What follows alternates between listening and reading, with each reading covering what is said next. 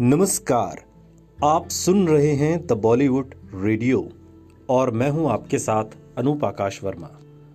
दोस्तों, ये किस्सा गीता दत्त का है, गुरुदत्त की पत्नी।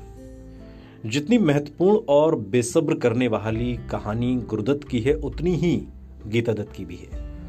उनके जीवन की हाइलाइट्स भी ऐसी ही रही। आज के इस पॉडकास्ट में बात गीता दत्त की। गीता दत्त का जन्म 23 नवंबर साल 1930 को फरीदपुर पश्चिम बंगाल में हुआ था, जो कि अब बांग्लादेश में है। गुरुदत्त की बतौर डायरेक्टर पहली फ़िल्म बाजी, जो कि साल उन्नीस सौ इक्यावन में आई थी, उसके एक गाने की रिकॉर्डिंग बंबई के महालक्ष्मी स्टूडियो में हो रही थी। गाना था, तदबीर से बिगड़ी हुई तकदीर बना ली। और इस गाने को 20-21 साल की युवती गीता ने गाया था। वो युवती तभी इतनी ऊंचाई पर बैठी थी कि गुरुदत्त जैसों का दायरा नहीं था। गीता एक स्टार सिंगर थी और तब तक कई भाषाओं में 400 से 500 से ज़्यादा गाने गा चुकी थी, साल उन्नीस की बात है। भव्य लिमोजीन में घूमती थी। गुरुदत्त का बड़ा परिवार था, घर छोटा था, एक टेबल, एक कुर्सी थी, जिस पर गुरु का सारा सृजन होता था। फाका मस्ती करते थे। वहीं गीता का पूरा नाम ही गीता घोष रॉय चौधरी था। जितना लंबा नाम, उतना ही समृद्ध जमींदार परिवार। लेकिन फिर भी इश्क किसी से भी हो सकता है और दोनों का इश्क हो गया और वो भी जोरदार, ज़बरदस्त इश्क। गीता की ननद ललिता लाजमी थी और गुरदत्त की छोटी बहन, जो कि भारत की जानी मानी आर्टिस्ट। रुदाली जैसी फ़िल्मों की डायरेक्टर कल्पना लाजमी की माँ। ललिता का कहना है कि गीता की खूबसूरत, चकित कर देने वाली थी, वो उनका जो सौंदर्य था, वो अजंता की गुफाओं में बनी पेंटिंग जैसी थी, डार्क और ब्यूटीफुल। वहीं गीता की बेटी नीना मेमन की माने तो वो कहती हैं कि मेरी माँ बच्चों जैसी नटखट थी। मौज में रहने वाली और उन्हें अपने दोस्तों के साथ बातें करना बहुत पसंद था। मैंने अपनी माँ को कभी कभार ही अकेले देखा था। वो घर में ही रहना पसंद करती थी। उनकी आदत थी कि वो बैठे बैठे हारमोनियम पर हिंदी और बंगाली गाने गाती रहती तीन साल प्रेम के बाद गीता दत्त ने गुरुदत्त से शादी कर ली। साल था उन्नीस सौ तिरपन।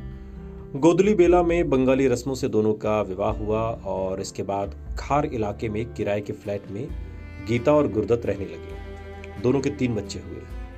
उसके बाद दोनों के संबंध अचानक से खराब हो गए और इसकी कई वजहें थी। कौन सी बात में कितना सच है ये तो पता नहीं, लेकिन ललिता लाजमी की माने तो दोनों में ईगो का टकराव था। साथ ही गीता शायद किसी बात से आहत भी थी। उनकी शादी 11 साल चली, लेकिन दुखद चली। दोनों ही ब्रिलियंट आर्टिस्ट थे, लेकिन निरंतर दरार बढ़ती रही। गीता एक्ट्रेस बनना चाहती थी और इसके लिए गुरुदत्त ने उन्नीस सौ में कलकत्ता में गौरी नाम की एक फ़िल्म बनानी शुरू की, लेकिन फ़िल्म को जल्द ही बंद करना पड़ा। गीता के साथ दिक्कत ये थी कि वो गुरुदत्त को लेकर बहुत पॉजिटिव थी। किसी भी वैवाहिक जीवन में ये बहुत खराब करने वाली बात होती है। डायरेक्टर और एक्टर जैसे क्रिएटिव लोग कई एक्ट्रेसेस के साथ काम करते हैं और ये आभासी दुनिया है। उन्हें पर्दे पर प्यार करके दिखाना होता है और उसे असली प्यार जैसा दिखाना होता है। गीता और गुरुदत्त के साथ काम करने वाली हर औरत पर वो शक करती थी। अगर आप आदमी को हर वक्त सवाल करोगे तो अंत में आप उसे दूर भेज देते हो। ये दुनिया का एक सिलसिला है। वो उन पर हर वक्त नज़र रखने लगी। गीता की सिर्फ़ यही एक गलती थी जो दोनों के बीच लगातार झगड़े बढ़ाती। वो बच्चों को लेकर अक्सर अपनी माँ के घर चली जाती थी। और गुरुदत्त याचना करते रिक्वेस्ट करते, मनाते, मिन्नतें करते कि घर लौट आओ। अगले दिन गुरुदत्त डिप्रेशन में चले जाते हैं और एक फ़ोन करते हैं कि गीता बच्चों को लेकर चली गई है। और ऐसा एक बार तब भी हुआ था जब दोनों की शादी नहीं हुई थी और अफेयर चल रहा था। गीता थोड़ी सी तकरार के बाद गायब हो गई। वो एक फ्रेंड के यहाँ नासिक चली गई और पीछे सब लोग चिंता करते रह गए। लेकिन इसमें कोई संदेह नहीं कि गुरुदत्त गीता को बहुत ज़्यादा प्यार करते थे। गुरुदत्त की खुदकुशी करने की प्रवृत्ति नई नहीं थी, वो पहले भी दो बार कोशिश कर चुके थे। दूसरी बार उन्हें नानावती हॉस्पिटल में भर्ती करवाया गया, वो तीन दिन के लिए कोमा में चले गए और एक दोपहर उन्हें होश आया तो जो पहला शब्द उनके मुँह से निकला था, वो था गीता। लेकिन वे दोनों ही आत्मविनाश के रास्ते पर एक तरीके से निकल चुके थे, यानी कि गीता दत्त और गुरुदत्त दोनों। दूसरा पक्ष अगर देखें तो कहा जाता है कि शादी के बाद गुरुदत्त ने गीता को कहा कि वो डायरेक्टर्स के लिए न गाएँ और घर पर रहें। हालाँकि इस बात की पुष्टि की कोई वजह नहीं है, लेकिन कहा जाता है कि इसकी वजह से गीता डिप्रेशन में रहने लगी। गुरदत्त और वहीदा रहमान एक के बाद एक फ़िल्म में साथ काम कर रहे थे और उनके अफेयर के चर्चे चारों तरफ़ थे। गीता घर पर बेकार बैठी थी। उनकी भी महत्वाकांक्षाएँ थी। उन्हें सिंगिंग के अलावा एक्टिंग में भी आगे बढ़ना था खूबसूरत थी। इसलिए गौरी फ़िल्म शुरू हुई, लेकिन गुरुदत्त ने दो दिन की शूटिंग के बाद फ़िल्म को बंद कर दिया। कारण यह बताया गया कि गीता का बर्ताव ठीक नहीं है और वो रिहर्सल पर भी आती नहीं है। लेकिन वो ऐसा क्यों कर रही थी, इसे लेकर बहुत निश्चिंत होकर कुछ भी कहना गलत होगा। एक इंसान प्रेम वाले रिश्ते में, दोस्ती में किन अदृश्य भावों से घिरा होता है, उन्हें शब्दों में, कहानियों से कभी पूरी वस्तुपरकता से नहीं बताया जा सकता, न समझाया जा सकता है। जैसे सिर्फ़ एक स्थिति में सब पात्रों के मन को आप समझिए।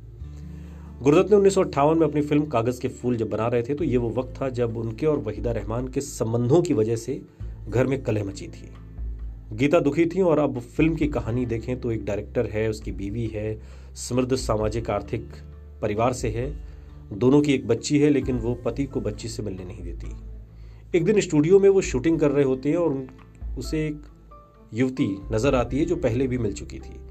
वो कैमरे के सामने से उसे आते देखता है तो चौंक जाता है और उसमें अपनी म्यूज देखने लगता है। उससे प्रेम भी हो जाता है, लेकिन जबाना दोनों के रिश्ते को कबूल नहीं करेगा। इस सोच से वो कष्ट में रहता है और इस फ़िल्म का एक अंत होता है। ये इस फ़िल्म का पूरा लबोलुआब है, कहानी है। अब ये पूरी कहानी सिवा अपने अंत के गुरदत्त, गीता और वहीदा की कहानी लगती है। और त्रासीदी देखिए किसी फ़िल्म में सारे फीमेल सॉन्ग गीता दत्त ने गाए हैं। और यही गाने वहीदा पर फिल्माए गए हैं। फ़िल्म में वहीदा का पात्र दुख से वो गाने गाता है, जिन्हें शायद उससे भी अधिक दुख के साथ गीता ने रिकॉर्डिंग स्टूडियो में गाया था। और ऐसा नहीं है कि गीता को गुरदत्त से प्यार नहीं था। लेकिन पाँच छः साल बाद उन्नीस में गुरदत्त अपने किराए के फ्लैट में मृत मिले। शराब और नींद की गोलियों की अधिकता ने उनकी जान ले ली और उन्होंने ये दुनिया हमेशा हमेशा के लिए छोड़ दी। सुनते रहिए द बॉलीवुड रेडियो। सुनता है सारा इंडिया।